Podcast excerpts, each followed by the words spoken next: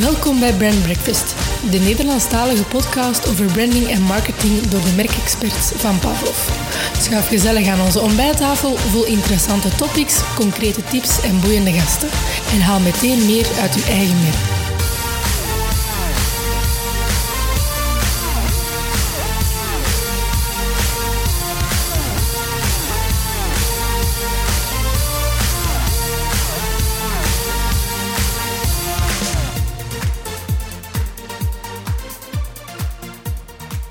Goedemorgen, beste luisteraars. Welkom bij aflevering 42 intussen van onze Brand Breakfast podcast. Fijn dat u weer uh, meeluistert. Uh, en meeluistert niet alleen naar mij deze keer. Uh, we hebben, zoals u dat van ons gewend bent, weer een interessante gast weten te strikken. speciaal in deze, in deze zin dat de gast hier, die hier tegenover mij zit aan de ontbijttafel, is Sarah. En Sarah en ik, ja, wij werken fijn samen hè, met onze respectievelijke bedrijven hè, of, of agencies. Um, maar de context hier vandaag is toch nog iets anders in die zin dat Sarah een heel interessant boek geschreven heeft over haar eigen vakgebied. Uh, zit volop in de PR, zit volop in het woordvoerderschap. Was ook woordvoerder al van verschillende ministers, onder andere Kathleen van Bremt en Frank van den Broeke. Back in the day, in zijn eerste tour of duty dan. Um, en werd daarna woordvoerder en later ook communicatiedirecteur van uh, wat vandaag DPG Media is. Hè, de groep die u allemaal kent van onder andere de VTM-zenders, Q-Music en zo verder. Um, sinds een goed jaar is ze samen met Anja Peleman, managing director van B Public Group, als u zegt, Chastef, die naam zegt mij iets, ja, dat zou kunnen kloppen. Hè. Is een van de grootste PR-groepen van ons land. En uh, bovendien hebben wij Jeroen Wils, en de illustere voorganger van deze twee topdames, hier ook al eens in de studio gehad om het uh, over storytelling te hebben. Uh, maar daar uh, ja, leidt ze het team dus samen met Anja. En toch ook niet onbelangrijk voor het gesprek vandaag, Sarah is bovenal ook auteur van Geen Commentaar. Een boek over woordvoerderschap dat eigenlijk ja, 101 zeer concrete, mag ik toch wel zeggen, tips bevat om aan de slag te gaan met woordvoerderschap en pers voor uw eigen organisatie. Het is in het kader daarvan dat ik haar gevraagd heb of ze ons wilde vervoegen vanochtend. Dus voilà, lange inleiding. Welkom Sarah Verkuiteren. Goedemorgen, goedemorgen. Hi. Um, ja, heel fijn dat je het met ons daarover wil hebben. Ja, mensen kunnen natuurlijk ook gewoon uw boek uh, kopen. Hè. Uh, is recent nog herwerkt zelfs. Um, maar ik dacht, ja, misschien toch eens hebben over woordvoerderschap. Misschien met de, stomste vraag eerst. Wat moet ik mij daar eigenlijk bij inbeelden? Wij kennen ja, bepaalde gezichten als consument van op televisie. Hè, heel bekende koppen die woordvoerder zijn van grote merken. Maar ik neem aan dat, dat, dat, die mensen niet gewoon alleen reageren op vragen van derden of vragen van journalisten. Hè. Wat houdt de job van woordvoerder eigenlijk in? Ja, dat is, dat, is, dat is direct al een goede vraag waar dat je mee begint, Stef. Want ik denk dat dat een van de dingen is waar, waar woordvoerders vaak zelf een beetje mee worstelen. Van, ja, wat, wat is mijn rol nu precies? En tot hoe ver reikt mijn rol? Hè? Een woordvoerder kan zijn rol heel ruim invullen of heel eng invullen. En ik denk, ja, het, het bekendste stuk van woordvoerderschap is wat je net gezegd hebt. Hè? Dat zijn de mensen die je ziet op tv, die ja. uitleg staan geven waarom de trein weer al vertraging heeft, bijvoorbeeld. Juist, ja. Hè? Dat zijn de woordvoerders die we allemaal kennen, hè? die voor het openbaar vervoer werken, bijvoorbeeld. Um, maar als ik kijk naar wat ik zelf als woordvoerder heb gedaan de afgelopen twintig jaar, dan was interviews geven voor de camera's 0,002% van mijn job of zo. Dus ja. eigenlijk staat een woordvoerder niet zozeer voor de camera, maar vooral achter de camera. Okay. Wat ik daarmee wil zeggen is dat je een woordvoerder eigenlijk voor moet zorgen dat de personen in zijn organisatie of haar organisatie zelf gaan schitteren. En dat je ervoor moet zorgen dat de mensen die het woord moeten voeren, of dat dat nu uw CEO is, of uw minister, of, uh, of een expert binnen uw organisatie, dat die eigenlijk goed het woord kunnen voeren. En dat is eigenlijk, wat mij betreft, de belangrijkste job van een woordvoerder. Oké, dus een soort van interne PR-verantwoordelijke dan, of is dat ook niet juist omschreven? Ja, ik, ik, als ik even mag, ik ga anders tuurlijk, een citaat tuurlijk. voorlezen dat ik in mijn boek ook opgenomen heb. Dat is een citaat dat Isabel Albers een paar jaar geleden heeft geschreven. Mm -hmm. Isabel, uh, nu algemeen directeur uh, van, van, de uh, tijd, van de tijd ja, ja. toen ook hoofdredacteur. En zij heeft ooit een stuk geschreven over woordvoerders en zij had dat zo treffend beschreven. Ik zou het niet beter kunnen verwoorden, dus ik ga het even kan voorlezen. niet anders dan haar quote en ik hoor het al. het even voorlezen. Um, dus zij schrijft, wat is een woordvoerder? Altijd bereikbaar. Brandjesblusser en schoonmaker van dienst. Beleefd tegenover botterikken, geduldig tegenover ongeduldige journalisten. Perfect meester van de spanning tussen alle kennis binnenskamers en wat de buitenwereld daarover mag weten. Alright. Ik vond dat een heel mooie beschrijving, omdat dat is wat inderdaad het woordvoerderschap is. Hmm. Je bent... Je bent uiteraard iemand van de interne wereld, van de organisatie. Jij moet het woord voeren naar buiten, of in elk geval communiceren met journalisten in de buitenwereld. Met de, alle kennis die je hebt, moet je proberen toch je boodschappen zo helder mogelijk te krijgen naar buiten. Je moet heel goed weten wat je wel en niet mag zeggen. Maar ook moet je wat dat je voelt in de buitenwereld, de vragen die journalisten stellen, maar ook wat de publieke opinie hè, vindt, moet je kunnen vertalen naar de binnenwereld. Ja. Naar jouw organisatie zelf. om, te laten, ja. om te laten aanvoelen bij jouw bazen bijvoorbeeld van hmm, mannen, ik denk als we dit communiceren, daar komen we niet mee weg. Of Hmm. zeg, is dit wel een goede beslissing? Want ik voel in mijn buik, ik heb nogal mijn buikgevoel, ik voel in mijn buik dat dat eigenlijk niet goed gaat overkomen in de buitenwereld. Voor mij is dat ook een superbelangrijke taak voor een woordvoerder. Een woordvoerder moet meer zijn dan een buikspreekpop van de directie ehm, om uh, allerhande hapklare quotes te geven. Hè. Dat, een woordvoerder mag echt wel meer zijn dan dat in mijn visie. Ja, en je spreekt over, over buikgevoel. Ik denk dat dat cruciaal is, dat je toch heel wat empathie en mensenkennis hebt. Je bent een soort van gatekeeper ook, neem ik aan. En zegt van, ja, ik moet aanvoelen wat er leeft in de publieke opinie. Omgekeerd, hè, zoals, zoals Isabel in die quote zegt van, ja, beleefd blijven tegen botterikken. Ik neem aan dat je toch wel eens opdringerige journalisten aan de lijn krijgt. Allee, ik herinner mij anekdotes uit je boek, dat ik denk van, amai, dat moest er mij zijn en flikken. Ja, daar moet je toch geduld mee hebben allemaal dan, hè. Ja, en het, en het, het, het ehm, opmerkelijke aan die band tussen journalisten en woordvoerders is, je kan de ene dag klitterende ambras hebben Hmm. ehm, en de volgende dag ga je toch samen terug verder moeten. Ja, je hebt elkaar anders, hè. nodig. Tuurlijk, je hebt ja. elkaar nodig. Hè. Een journalist heeft een woordvoerder nodig vaak om aan informatie te geraken en een woordvoerder heeft een journalist nodig, want je wil uiteraard wel dat die journalist over jouw organisatie schrijft. Dus je hebt elkaar nodig, je weet dat van elkaar en dus is heel die verhouding gebaseerd op geven en nemen. En de ene dag geef jij eens iets aan een andere journalist en de vol- aan, aan een journalist en de volgende dag ga je er eens iets aan vragen. Dat is vergelijkbaar, kan doen. vergelijkbaar met de relatie tussen de boekjes en, en BV's, neem ik aan. Hè? Of politici met journalisten. Eh, Ja, een beetje, ook, ja, eh, een beetje dat. Eigenlijk is dat zeker woordvoering is ja, eh, niet zozeer PR, maar HR noem ik het dan. Hè? Niet in de zin van personeelsbeleid, maar human relations. Het is echt heel vaak human relations. het staat ja. of valt heel vaak met banden en connecties en netwerken die je hebt met journalisten. En die band ook uitbouwen, zodat je effectief weet van... Ik, ik kan met een aantal journalisten een verhaal vertellen. Ik weet waar zij geïnteresseerd in zijn. Ehm, ik weet waar ik ze mee een plezier kan doen. Ehm, bijvoorbeeld door eens een primeur te geven of, of bijvoorbeeld door een, een verhaal specifiek aan hen te geven. Ehm, en dat je ook weet van die journalisten gaan effectief ook mijn vertrouwen niet beschamen. Ik kan daar ook iets off the record tegen zeggen bijvoorbeeld. Ik kan daar afspraken mee maken rond embargo's. Ja. Daar, daar, dat is superbelangrijk hè, in die job van woordvoerder. Die relatie met die journalisten is, is een van de belangrijkste pijlers. Ja, dat is eh, ja, blijkbaar logisch. Maar aan de andere kant ja, zie je dat toch ook wel eens geschonden worden, denk ik, links en rechts. eh, dat vertrouwen. Allee, Ik neem aan dat je nooit echt vrienden-vrienden wordt. Hè? Klopt. Een journalist blijft altijd een journalist. Ja, herinner ik Eh, mij als een van de tips uit je boek trouwens. Dat is zo. Daarover Ehm, straks meer. Ja. de- het, het moeilijkste bijvoorbeeld aan een interview hè, is dus de journalist komt binnen, legt zijn bandopnemertje of zijn gsm op tafel en zegt ja, ik ga het interview nu beginnen. Zwat, de, pers- de geïnterviewde, of dat dan nu de woordvoerder is of de CEO, begint zijn interview. Op het einde van het interview zegt de journalist, voilà, ik zet het eh, bandopnemertje nu af. En dan stelt hij nog een paar vragen. Ja, ja. Die vragen, dat is het eigenlijke interview. Ja, ja, ja. Dus als je effectief niet voorbereid bent of niet weet dat dat effectief kan gebeuren, ja, maar het staat toch niet op tape, Hmm. mag die journalist dat gebruiken? Ja, dan heb je achteraf wel het gevoel dat je een beetje Genaaid geweest genaaid bent, ja. bent. ik, zocht, ik zocht een goed woord.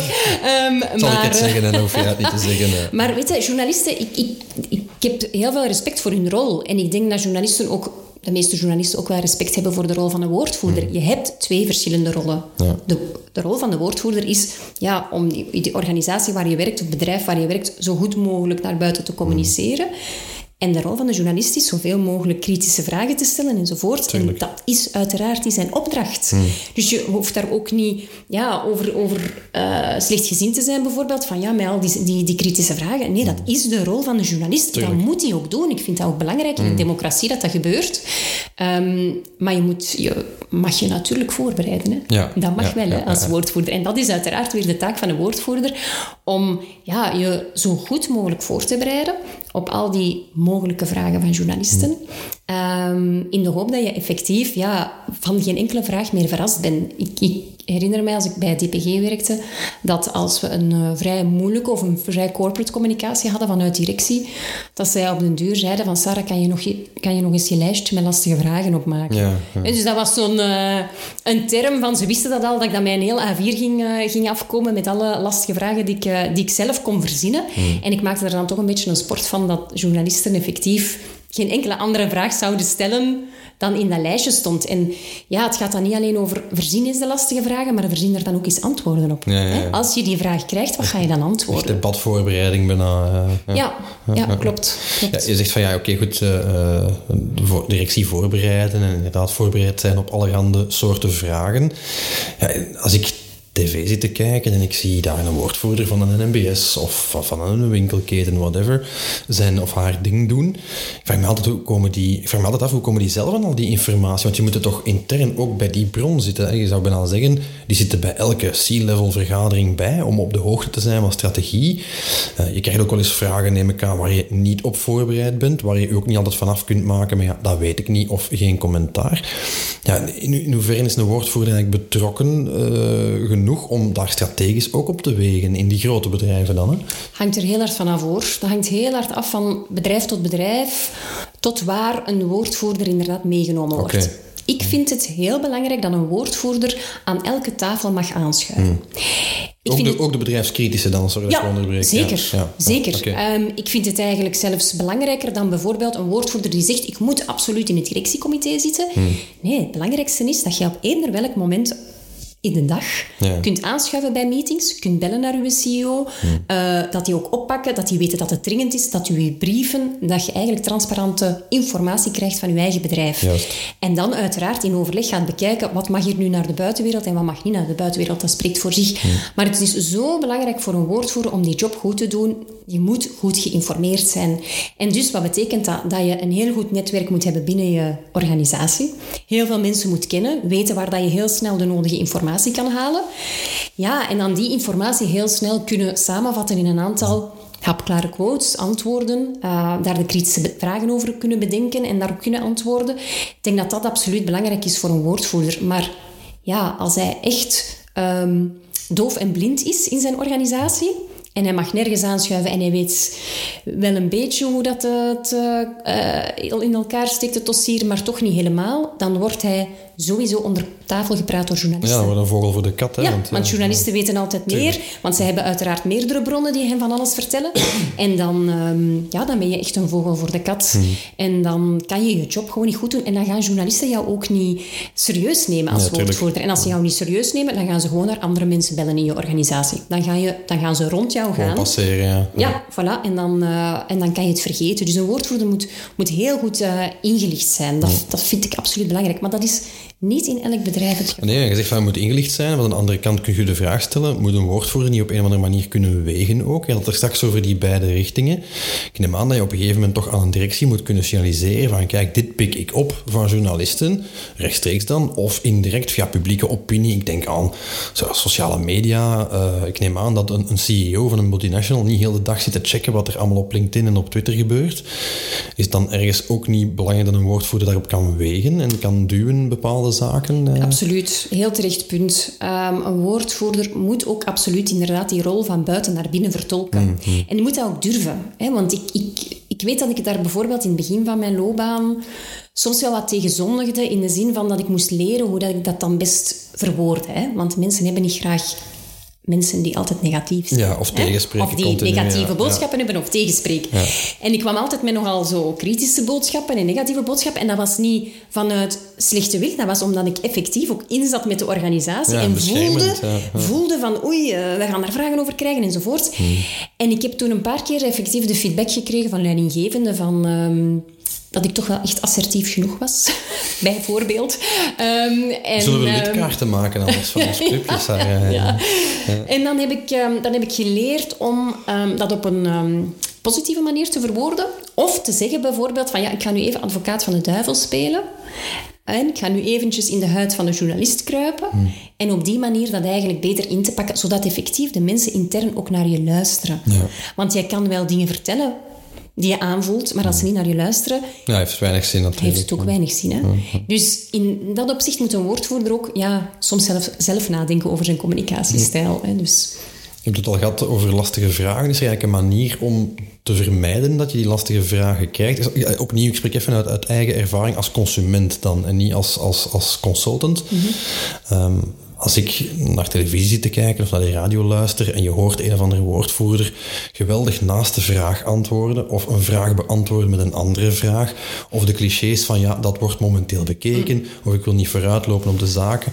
Ik denk dat ik niet de enige ben die zich daar een beetje aan ergert, maar kan dat eigenlijk anders? Zijn er manieren om dat soort zaken toch te beantwoorden met een echt antwoord, zonder dat je daar eh, alle clichés en rond de potdraaierij moet... dat is misschien al een hele metavraag, maar... eh, Nee, nee, maar, maar ja, ik denk dat dat het, het moeilijkste is voor woordvoerders. Dus eigenlijk, eh, de titel van mijn boek is geen commentaar. Wat ik eigenlijk in mijn boek zeg van, probeer zo weinig mogelijk geen commentaar te tuurlijk, zeggen. Hè, want eigenlijk ja. is die een tijd voorbij. Hop, deur dicht, iedereen buiten enzovoort. Hè. Alleen al door sociale media bijvoorbeeld gaan consumenten echt op tafel kloppen en, en roepen vaak bedrijven of merken ter, ver- ter verantwoording. Ja, Dus we verwachten ook allemaal die transparantie Voilà. ergens. Voilà. Hè. We kunnen gewoon niet anders meer. Dat is zo, eh, dat is zo. Dus dat wordt meer en meer verwacht. Dus je kan je niet zo makkelijk meer wegsteken. Hmm. Ik zou dat ook absoluut niet aanraden. Alleen zijn er wel gevallen, ehm, voorbeelden, waarbij dat je gewoon als woordvoerder ook niet veel kan zeggen. Ik Hmm. geef een voorbeeld. Je zit in een reorganisatie bij je, met je bedrijf. Je zit met sociale partners samen. Dat gaat echt over ontslagen, over mensen. Dan zijn er bepaalde wettelijke richtlijnen Hmm. rond communicatie. Je mag niet zomaar al communiceren terwijl het sociaal overleg nog Tuurlijk, loopt. Dat is een ja, voorbeeld. ja, hè? Of een ander voorbeeld. Er is een klacht van een, eh, ik zeg maar iets bij een verzekeringsmaatschappij, een klacht van iemand die verzekerd is. Hè? Die vindt het onterecht dat er geen eh, verzekeringspremie wordt uitgekeerd. Die staat groot in het laatste nieuws. Ehm, en eh, ja, dan krijg je uiteraard vragen hè, van journalisten. Bijvoorbeeld als verzekeringsmaatschappij van dat is schandalig en hoe komt dat? Ja, dat is een, een eh, dossier dat te maken heeft met privacy van Tuurlijk, persoon. ja. Dat is daarmee dat men ook altijd Dus- zegt van oh, we mogen op individuele zaken Voilà, niet ingaan. voilà, ja. omdat je dus effectief die privacy niet, niet mag schenden. Maar dan heel vaak lijkt het alsof het, het grote bedrijf uiteraard altijd in fout is. Ja. En, en de persoon in kwestie het allemaal gelijk heeft, terwijl meestal ja, het toch wel een genuanceerd verhaal is. Nu, journalisten Ehm, weten dat toch ook, Sarah? Dan, dan wil dat toch zeggen dat ze u proberen toch ergens pootje te lappen, hè? of zie ik dat verkeerd? Allee, Een journalist, die, het voorbeeld van uw verzekeringsklant, Mhm. hè, uw verzekernemer. Ja, een journalist weet doorgaans toch ook dat er op zo'n individueel eh, casus niet kan worden ingegaan door een bedrijf. En dat dat ook niet zal gelden voor al die klanten of verzekerden van zo'n van zo'n firma. Dat is dan toch echt om, om, om te prikken met een stok, hè? of zie ik dat verkeerd? Ja, en dat is ook vaak too good to be checked. Het verhaal is zo goed en zo smeuig, dat kunnen we echt niet laten liggen. Ehm, en we hebben toch een reactie gevraagd en dus zijn we in orde. Ja, dus dat kan je effectief wel hebben. Hè. Dus eh, in dat opzicht zijn, zijn journalisten ook maar eh, mensen. Ja, die ook hun, Ehm, hun job proberen Die ook hun job doen en eh, hun job is, ja, wij hebben hier nieuws. Wij hebben hier nieuws dat kan verkopen, waar geklikt, waar, waarop geklikt zal worden. Het is een goed verhaal en ja, goh, de, het bedrijf wil niet veel zeggen, maar wat, we hebben hen laten reageren. Dus we zijn eigenlijk deontologisch correct Ja, bezig en we brengen het toch. En goh, als woordvoerder heb je er niet zo heel veel middelen tegenover. Wat dat je zeker kan doen, en ik, ik heb dat heel veel gebruikt als woordvoerder, is uiteraard off the record praten met journalisten, hè, om hen toch, ehm, zonder dat, je, dat het gepubliceerd mag worden, uitlegt wat er Mm. eigenlijk aan de hand is, zonder daarom de privacy van mensen of zo de in het gedrang te brengen, maar wel, krijgen, zo, ja. maar wel inderdaad wat context mee te geven van "Ma- mannen, pas, pas toch op met wat je schrijft, want het zit toch anders in elkaar enzovoort. Maar soms is het verhaal gewoon te smeuig en willen ze het niet laten liggen. Ja. En mocht je dan boos maken, dat merk? Ja, ik heb mij soms wel eens boos gemaakt. Ja. Als je echt dan effectief de volgende ochtend opstaat, de krant ziet en ziet dat ze gewoon ofwel niks aan het artikel veranderd hebben, of er dan ook nog eens een schreeuwerige titel boven hebben gekwakt, ja, dan heb ik wel al eens eh, mijn telefoon opgenomen en naar de journalist in kwestie eff- effectief gebeld dat ik, eh, dat ik daar echt niet mee kon lachen. Dat ik daar echt niet op... Ja, not amused werd. Maar omgekeerd hebben journalisten mij ook al wel eens boos Ah, gebeld. hè? hè? Ja, als je bijvoorbeeld als woordvoerder eh, een primeur hebt gegeven, hè, ik zeg nu maar iets, je hebt een primeur gegeven aan het nieuwsblad, dan mocht je zeker een boos telefoontje verwachten van het laatste nieuws, de rechtstreekse Ah, concurrent, hè? omdat zij de primeur niet hebben gekregen. Dus dan bellen zij jou ook even goed boos op. Hè. Dus in dat opzicht is dat een beetje... ja, ik zeg, ik zeg niet dat ik aan, aan- dan roep aan de telefoon of zo. Nee, hè. nee, ik zeg dat op ja. een, op een respectvolle manier en op een beleefde manier, voordat de mensen hier denken aan mij. Ehm, maar, ehm, maar gewoon zeggen waarom dat je effectief not amused bent, dat mag ook. En eigenlijk heeft dat soms ook een voordeel. Hè. Eh, soms kan je beter dat laten weten, omdat de journalist in kwestie dan toch misschien de volgende keer denkt ah ja, ik moet daar eigenlijk nog, toch nog wel eens iets Hmm. bij terugdoen. Of ik, ja, ik moet daar eigenlijk nog eens iets voor doen. Dat kan soms ook helpen. We hebben het al een paar keer gehad over ehm, ja, eventueel een negatieve impact van persverschijningen. Ik- iets wat ik mij al twintig jaar als marketeer ook afvraag is, klopt dat cliché dat slechte publiciteit, dat dat ook publiciteit is? Ik bedoel daarmee, ik ben daar nog niet zo van overtuigd. Ik kan me inbeelden dat wat vandaag 3M overkomt, hoe bon, ze zullen het over zichzelf wel een stuk afgeroepen hebben, laat dat even in het midden. Maar ik kan me inbeelden dat dat toch wel een nefaste impact heeft en dat die niet op een paar maanden gaat liggen, ook weer niet. Is alle publiciteit de facto goede publiciteit omdat uw naam verschijnt, of, of is dat een cliché? Ik vind dat inderdaad ook een cliché. Ik ben er nooit helemaal uit. Het is, Nee, het, het is dubbel, hè.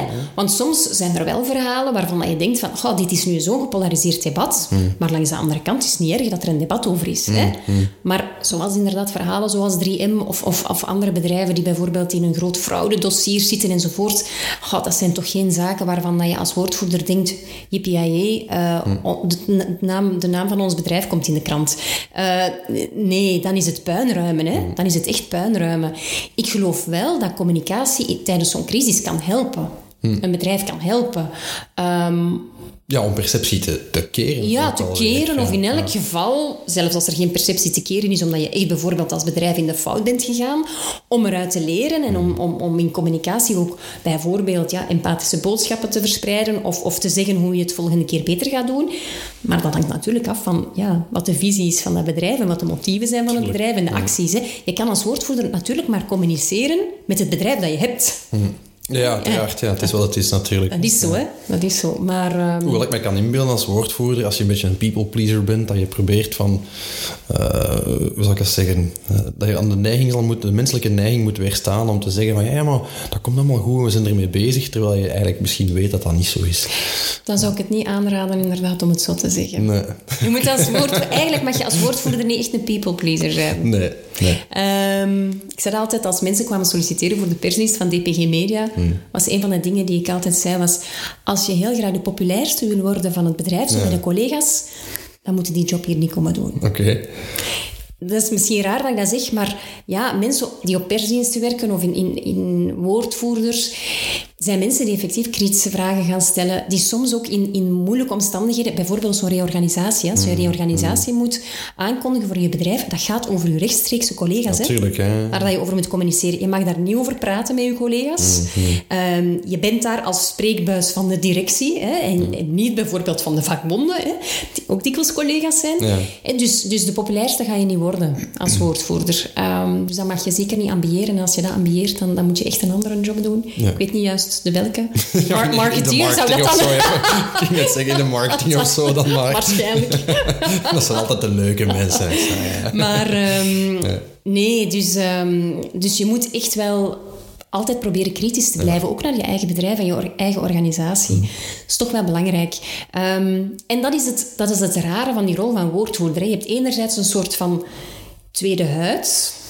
Namelijk, je moet die organisatie voelen en bijna ademen. hè. Als een journalist u iets vraagt, moet je bijna weten van buiten wat uw organisatie of uw bedrijf zou vertellen. Je voelt dat op den duur. Hè. Dat, dat is, allee, dat, je hebt daar natuurlijk eventjes tijd voor nodig, maar op den duur ademt je eigenlijk dat bedrijf. En langs de andere kant moet je genoeg kritische zin blijven hebben om uw, uw bedrijf of uw CEO te behoeden voor uitspraken waar die achteraf inderdaad in uw gezicht kunnen ontploffen. Dus het is, het, is, het is een beetje een, ja, een, een, een dubbele rol of een ambivalente rol. Vandaar dat ik die eigenlijk zo lang zo graag gedaan heb. Ja. Ja. Dat is, ik neem aan dat een uitdaging is ook natuurlijk. Ja. hè, Ja.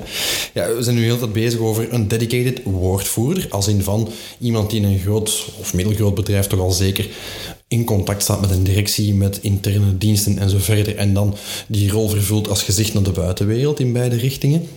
Ehm, natuurlijk, ja, eh, heel veel bedrijven zijn niet in die luxe dat ze dedicated iemand daarvoor hebben. Wij durven tegen klanten wel eens te zeggen, ja, iedereen binnen uw bedrijf, al is dat maar een KMO met vijf personen, is natuurlijk verantwoordelijk voor customer experience, maar is eigenlijk ook een woordvoerder elk op zich. Hoe ga je als klein merk daarmee om? Stel dat je geen aparte marketingdienst, communicatiedienst, persdienst hebt, is het dan verstandig dat de zaakvoerder het woordvoerderschap op zich neemt? Of allee, wat, zou je meegeven als tip aan luisteraars die zeggen, ja, ik, ik, ik, ik heb geen groot bedrijf, wij zijn met 20 man, wij zijn een KMO. Uh, hoe doe je dat dan? Ja, dat is, um, dat is iets eigenlijk, dat is een vraag die ik geregeld krijg. Ik geef, ik geef regelmatig zo workshops mm.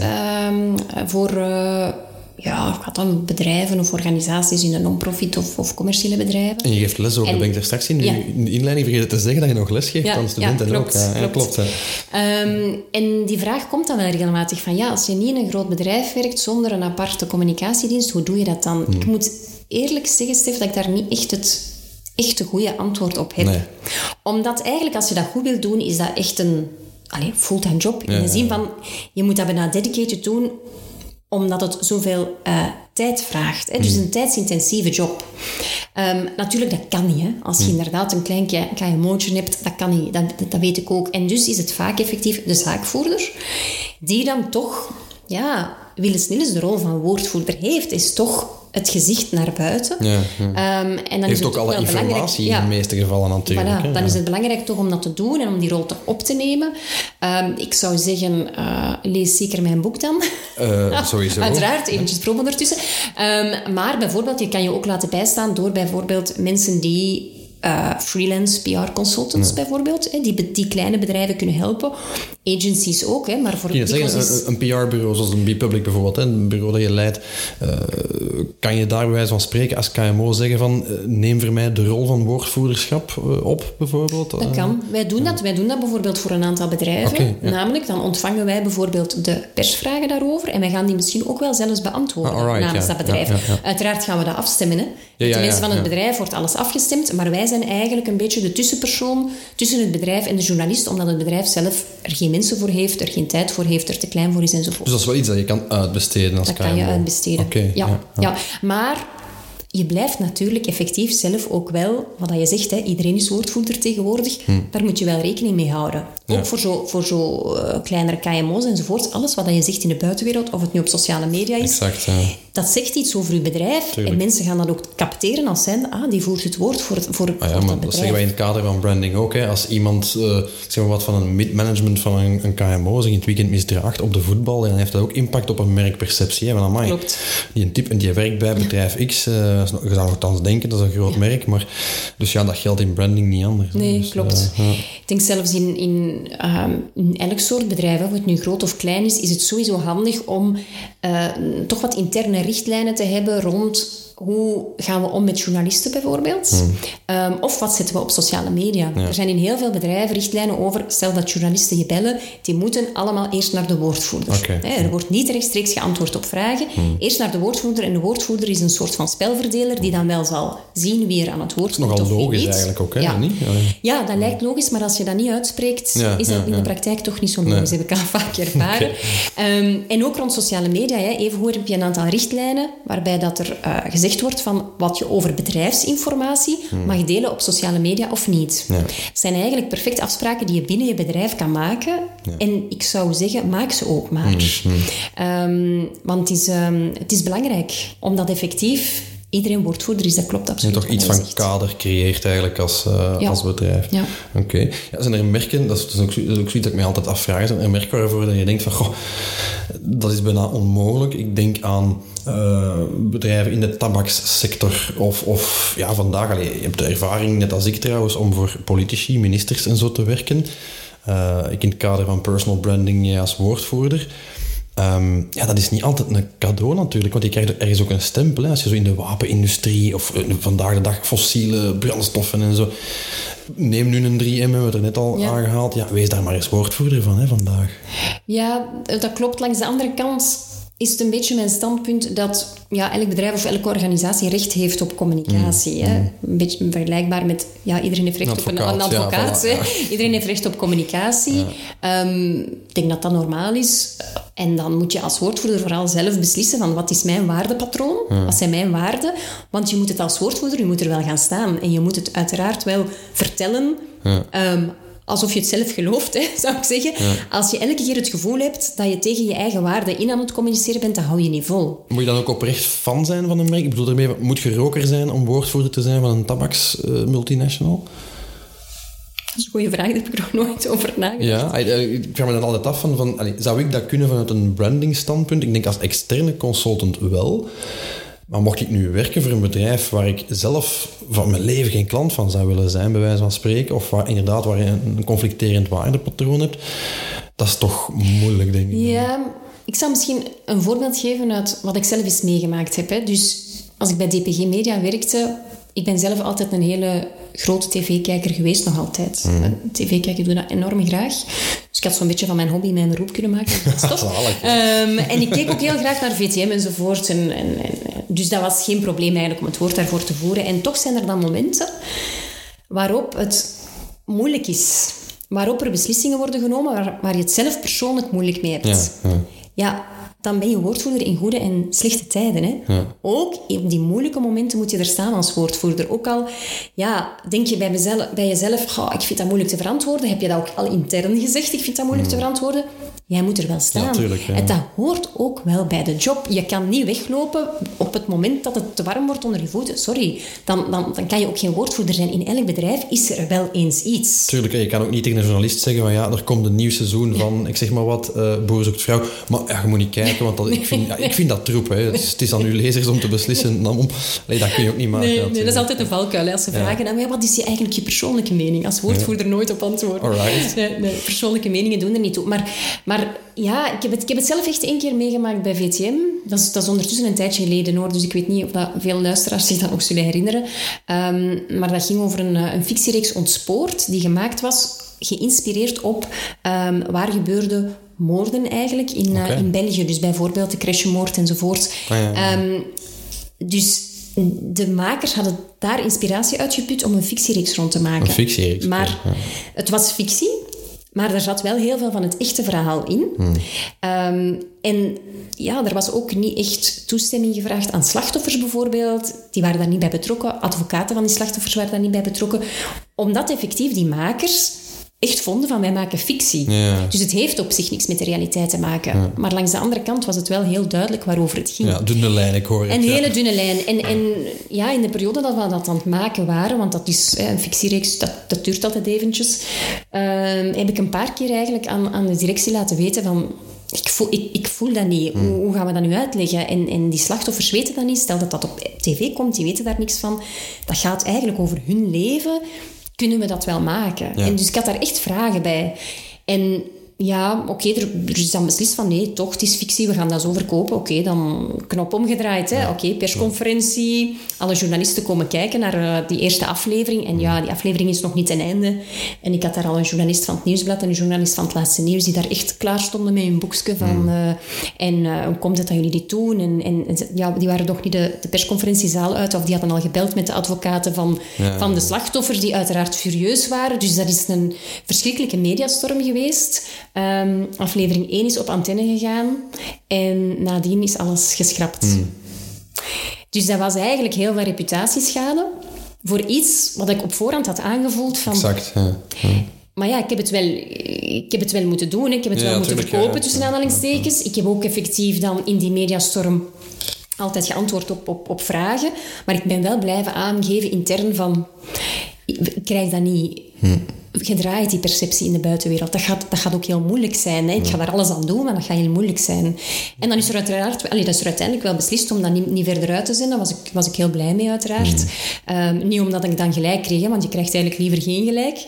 Maar wel omdat ik het gewoon beter vond ook Ja, zo. ja, Ehm, maar dat zijn ook momenten... Snap je? Dus in elk bedrijf zijn er wel Tuurlijk. momenten waar, waarop het moeilijk gaat. En waarop er dingen zijn die moeilijker verkoopbaar zijn in de buitenwereld. En ja, dan is jouw rol van woordvoerder dat ook te doen. Ja. Ik ga een bruggetje maken naar iets helemaal anders, met dat je nu over die persconferentie van dat tv-programma spreekt. Ja, persconferenties, eh, ik herinner me inderdaad een tijd dat dat eh, heel courant was. En ik kan me inbeelden, als je VTM bent en je hebt een al dan niet controversieel nieuw programma dat je wilt laten zien, dat er inderdaad wat beweging op afkomt, of wat pers op afkomt. Eh, Misschien eerder een PR-gerelateerde vraag, toch ook jouw winkel, eh, ja, hoe zorg je eigenlijk als klein merk dat je een of andere vorm van pers krijgt. Ja, de klassieker is natuurlijk nieuwswaarde, maar ik kan me inbeelden als uh, kleine KMO uit, uh, uit de buurt van Bergen, bij wijze van spreken, dat je niet zomaar even wat nieuwswaardigs te vertellen hebt dat een voorpagina kan halen. Nee, ik denk dat je inderdaad enkel naar journalisten moet stappen als je ook effectief iets nieuwswaardig te vertellen okay. hebt. Hm. Ik denk dat dat anders niet veel zin heeft. Dan heb je ook je eigen kanalen waarop je kan communiceren. In dat opzicht is de wereld eigenlijk makkelijker geworden. je kan eigenlijk via je eigen kanalen, of het nu je Facebookpagina is of je website is, heel veel eigen verhalen kwijt. Ja, elk merk is een broadcaster uiteindelijk. Hè? Inderdaad. Dus je hebt eigenlijk journalisten, hè, voor, je, hebt die, je hebt die nog altijd nodig, maar hmm. je hebt daar ook eigenlijk heel veel instrumenten naast. Dus dat is, dat is, dat is het goede aan het verhaal. Ehm, maar als je echt, echt naar journalisten wil gaan, dan moet je toch echt wel zorgen dat het nieuwswaardig is. En dan ja, het altijd nadenken van, oké, wat zijn de de nieuwscriteria waar een journalist eigenlijk je gaat aan toetsen. Jouw nieuwsverhaal aan gaat toetsen. Een journalist gaat altijd denken... What's in it for me? Ja. Niet voor hem persoonlijk of haar persoonlijk, maar what's in it voor uh, mijn lezer, mijn luisteraar, mijn kijker. Hm. Altijd. En de dus, cijfers en adverteerders in, indirect dan. Ook al, ook al. Hè. Maar vooral van, voor wie schrijft die journalist? Hm. En wat vindt de doelgroep dan interessant? Hm. Journalisten hebben daar meestal een heel goed zicht op. Hè. Dus een journalist schrijft voor een heel specifiek doelpubliek. Als dat een uh, regiojournalist is, dan is dat bijvoorbeeld de regio uh, Antwerpen-Stad uh, bijvoorbeeld. Dan gaan ze daar inderdaad de verhalen uithalen. Dan moeten dat verhalen zijn die relevant zijn voor de mensen die daar leven. Dus een West-Vlaams KMO gaan ze dat niet brengen, bijvoorbeeld, om maar te zeggen. Maar ook effectief van, ja, wat kan, er, wat kan er mensen interesseren? Welke thema's zijn interessant voor mensen? En er zijn zo van die thema's die ja, altijd terugkomen. Hè? Alles wat te maken heeft met de portemonnee van mensen. Um, even goed thema's zoals uh, uh, veiligheid, uh, mobiliteit, energie. Klimaat en milieu is natuurlijk wel heel mm -hmm. hot. Er zijn heel veel thema's die vaak, vaak terugkomen. En ja, als je daar rond iets kan vertellen, dan ehm, kan je eigenlijk je nieuws op die manier wel ophangen aan iets dat eigenlijk al leeft. En voor de rest gaat het vaak bij journalisten over twee dingen. Ofwel cijfers, alles wat je in cijfers kan uitdrukken, ofwel menselijke verhalen. Hm. Alles waar een menselijk verhaal aan vasthangt. Wat nogal logisch is, hè? dat is inderdaad ook wat mensen graag zien, horen, lezen en zo verder. Wij ook allemaal. Hè? Ja, en, en heel vaak maken organisaties eigenlijk de fout om te communiceren vanuit zichzelf. Mhm. Wij hebben een beleidsplan dat zegt enzovoort. Ja, maar ja, wat, wat hebben mensen daarbuiten er nu mm. aan? Dus eigenlijk zou je echt als bedrijf dan de vertaalslag moeten doen van... En waarom is dat nu interessant voor de buitenwereld om dat te weten? Dat is in alles, hè? dat is in branding ook. Hè? Aan hoeveel klanten moeten wij niet uitleggen op jaarbasis van... Het gaat niet over u. In geen enkel geval gaat het over u. Het gaat in het beste geval over de rol die je kan vervullen. Mogelijk eventueel als je het vertrouwen wint van uw doelpubliek. Klopt. Uh, en toch zie je heel veel ja, websites nog met wij dit en zoveel vestigingen en zoveel medewerkers. Ik neem aan dat in, in PR niet, niet mm. anders is. En daar wordt inderdaad gewoon overheen gescand hè, door een uh, doorsnee doelpubliek. Ja.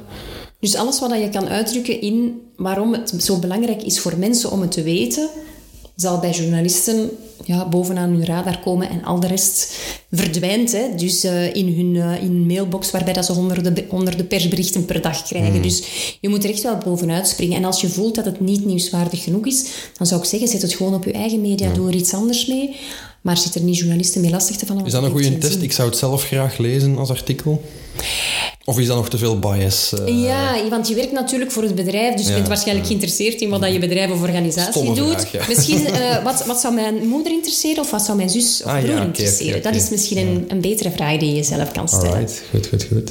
Ik zou willen afronden, Sarah, met twee uh, uitspraken of hoofdstukken of quotes uit, uit je boek die mij opvielen in het bijzonder. Ehm, je hebt het er straks al een paar keer aangehaald als terminologie, maar je zegt op een gegeven moment in je boek, off the record, eigenlijk bestaat dat niet. Wat moet ik mij daar uh, bij, uh, bij voorstellen? ik heb daar gelukkig zelf andere ervaringen mee. Dat ik tegen, tegen journalisten zeg die dan gelukkig niet voor publicatie vatbaar zijn. Omgekeerd, als we het dan toch over DPG hebben, een, uh, een leuke journalist daar bij Royalty heeft ooit een, een, een nogal frappante uitspraak over toen kerstvers koning Filip van mij uitgezonden toen ik dacht dat er niet meer gefilmd werd. Dus dat was een, een, een voice bite waarin ik zei, en ik zal, uh, ik zal mezelf citeren, anno, wat is het, uh, zoveel jaar geleden. En ik zei van, uh, ja, dat moet me toch beter voorbereiden. In het vervolg ging over een blijde intrede van de koning. in namen om precies te zijn. En men komt, dus koning Filip en koningin Mathilde komen buiten uit het gemeentehuis. Filip volgt het protocol, neemt plaats achterin de wagen. Mathilde gaat nog handjes schudden van kindjes. En je zag aan de staatsveiligheid dat dat niet in het script stond. En eh, ik had mijn microfoontje uiteraard nog aan. Ik becommentarieerde mee die dag als expert in personal branding. Van hoe brengt onze nieuwe koning het ervan af? Ehm, en dus de camera zoomde in op uh, koning Filip op die achterbank van die wagen die stoïcijns voor zich uit zat te staren. En je hoort mij in de voice-over zeggen, oei, dan moeten ze toch beter repeteren. Want ja, nu zit hij wel verlul daar alleen op de achterbank. En, dus, uh, en dat is zo uitgezonden. Dat is zo uitgezonden. hè? En ik kon daar heel erg om lachen. Ik ben zelf ook... Allee, ik ben zeker geen royalist of zo, dus allee, ik, ik, ik, ik, allee, mij daarvoor schaamde voor die uitspraak. Maar over het algemeen, daar wou ik naartoe, heb ik de, de, de indruk dat men daar relatief correct mee omgaat. En dat dingen die ik ooit gezegd heb off the record dan, vanuit mijn vakgebied, ook nooit zomaar verschenen zijn in, in de media. Uh, maar jij zegt, ja, eigenlijk bestaat dat niet off the record. Ja, dat is een beetje natuurlijk een boetade. Hè? Die, een van die tips in, uh, in het boek.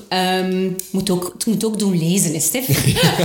ik, ik heb een heel hoofdstuk dat heet Advertising is for losers. It comes back to bite me in the ass on a regular basis. Dus, uh, ja. Voilà, voilà. Ja. Je weet wat ik bedoel. Um, nee, off the record ik heb er daar straks denk ik zelfs al over verteld. Hè. Dus dat is iets wat ik zelf ook heel vaak mm. gebruikte naar journalisten. En ik heb daar eigenlijk ook wel positieve ervaringen mee. Wat ik daar vooral mee wil zeggen is... Er zijn verschillende vormen van off the record en je moet je daar wel bewust van zijn als woordvoerder. Er zijn dingen die effectief meegeeft off the record met een journalist om een dossier beter te begrijpen. Hmm. Waarbij dat je niet wilt dat je, je gequote wordt, maar wat dat je wel weet en misschien zelfs mag schrijven, ja, ja, maar niet in je mond. Dus je hebt, hmm. je hebt dan off the record dingen die je uh, die je vertelt, maar die je zeker niet mag schrijven. Ja, ja. Dat is moeilijker. Hè? En dan heb je um, ja, gesprekken die er zo wat tussenin uh, zitten. En uh, het moeilijke is effectief als ze er zo wat tussenin zitten en de, de afspraken wat vaag zijn. En dan krijg je bijvoorbeeld stukken als... hoorden we vanuit een bron aan, in Villevoorde aan de Medialaan. Ja. Ja, maar ja, dat was nu niet de bedoeling van de off the record. ja, allee, dus begrijp je? Dus off the record is Um, je moet goede afspraken kunnen maken. en best ook met journalisten die je vertrouwt. En ja, want het, het is een uh, slip of the tongue, zoals dat jij hebt meegemaakt, is, dan, uh, is snel gebeurd. Is snel gebeurd. dus op je hoede zijn is toch wel belangrijk. Nog een andere die ik las in je boek, uh, Sarah, en mijn hart brak werkelijk in duizenden stukjes. Je zegt... woordvoerders en marketeers die kunnen het meestal niet goed vinden samen. En ik vond net dat wij het zo gezellig hadden. Het was niet persoonlijk. Oké. nee, nee, het is niet persoonlijk. Um, is het omdat ze andere agenda's hebben? Ja, en ze hebben vooral echt ja, een totaal andere stijl. Hmm. En heel vaak wordt dat op één hoopje gegooid. Ah, maar jullie doen toch allemaal zoiets van communicatie? Communicatie, ja. en dan is dat op één hoopje, alsof dat, dat hetzelfde is. Vaak zitten woordvoerders bijvoorbeeld in bedrijven in de marketingafdelingen. Ja. En dan, dat is moeilijk soms, omdat je ja, als, als marketeer ben je... Ik heb heel veel respect voor marketeers trouwens. En ik heb trouwens ook al heel goed samengewerkt hoor, met marketeers, daar niet van. Maar je bent zelf wel meester van je eigen boodschap. Hmm. En meester van hoe dat je dingen gaat vertellen. Een woordvoerder is meestal helemaal niet meester van zijn eigen boodschap. Die kan heel veel voorbereiden, maar uiteindelijk is het de journalist die de pen vasthoudt. Een marketeer mag liegen ook. À la limiet, nee? Is dat zo? Ik weet dat niet. dat, vind ik nu, dat vind ik nu een bouwde uitspraak. Beter niet, maar ik wil zeggen, een marketeer heeft de luxe dat hij misschien dingen wat kan omvloersen. Uh, er wat meer bloemetjes uh, rond, rond etaleren om dingen er beter te laten uitzien. Ja, en een woordvoerder zal altijd wat droger communiceren, bijvoorbeeld. Um, nou, zal, misschien zal, ook. Zal inderdaad eerder nadenken over van, ja, maar ja, die journalist die gaat al in slaap vallen als ik hier met al die marketingtermen aankom. Um, dus je moet als woordvoerder soms daar wel wat tegen vechten. Okay. Um, tegen die marketingwoorden die daar dan insluipen in persberichten enzovoort. Journalisten hebben daar een hekel aan. En dus hebben woordvoerders daar ook vaak een hekel aan. Ik denk dat, het, dat het daarmee te maken heeft. Maar als het goed loopt tussen marketeers en woordvoerders, kan dat een supermooi huwelijk zijn. Dus ja, als ik, als ik terugkijk bij, bij VTM bijvoorbeeld, op een gegeven moment is er echt een hele grote brandingoefening rond het merk VTM gebeurd. Dat was op het moment mhm. dat um, Woestijnvis naar, naar vier ging ja. en echt een grote commerciële concurrent werd. En is er een zeer grote merkoefening gebeurd, die, waarvan ik zelf als woordvoerder heb ervaren dat die mij hielp in mijn communicatie mhm. naar journalisten. Omdat het verhaal tenminste terug te Tuurlijk, logischer werd, ja. En dan heb ik echt gezien wat de kracht is van een goed verhaal van juiste waarde voor een merk. En de juiste beslissingen uiteraard ook nog, hè, als je die merkwaarde dan hebt bepaald. Mhm. En dat maakte voor mij mijn woordvoerdersleven makkelijker. Dus in dat opzicht heb ik ook goede ervaringen. Hoor. En voilà, Ja, laat, ons daarop afsluiten dat het dan toch een goed huwelijk wordt nog tussen ons wat dat betreft. eh, toch in elk geval. Alright, super. Sarah, ontzettend bedankt voor al je eh, inzichten hier ter zake. Ehm, ja, voor zij die zeggen, ik wil daar absoluut meer over weten, ze kunnen uiteraard jouw boek vinden in eh, een favoriete boekhandel naar keuze of online neem ik aan. Als jou een vraag willen stellen eh, over jouw vakgebied, over PR, over woordvoerderschap, hoe bereikt men eh, Sarah het makkelijkst? Ehm, je kan mij overal vinden, eh, op alle sociale media, uiteraard. Of eh, een mailtje mag uiteraard ook. sarah.verkouter.bipubliekgroep.be Kijk eens aan. U weet waar u moet zijn. En u weet ook waar u moet zijn eh, bij een volgende gelegenheid om eh, nog meer te weten te komen. Straffe tips en concrete eh, inspiratie voor uw merk komt er ook nog aan in de komende afleveringen. Opnieuw met een hoop interessante gasten. Heel fijn dat u geluisterd heeft. Ik hoop in elk geval dat u wat gehad heeft aan onze babbel vandaag. En dat u ons ook weer vervoegt voor een volgende aflevering. U kan ons dan weer op uh, hello at brandbreakfast.be met vragen, opmerkingen, suggesties. Of uh, via de hashtag brandbreakfast op een sociaal medium naar keuze. Bedankt voor het luisteren en graag tot een volgende keer.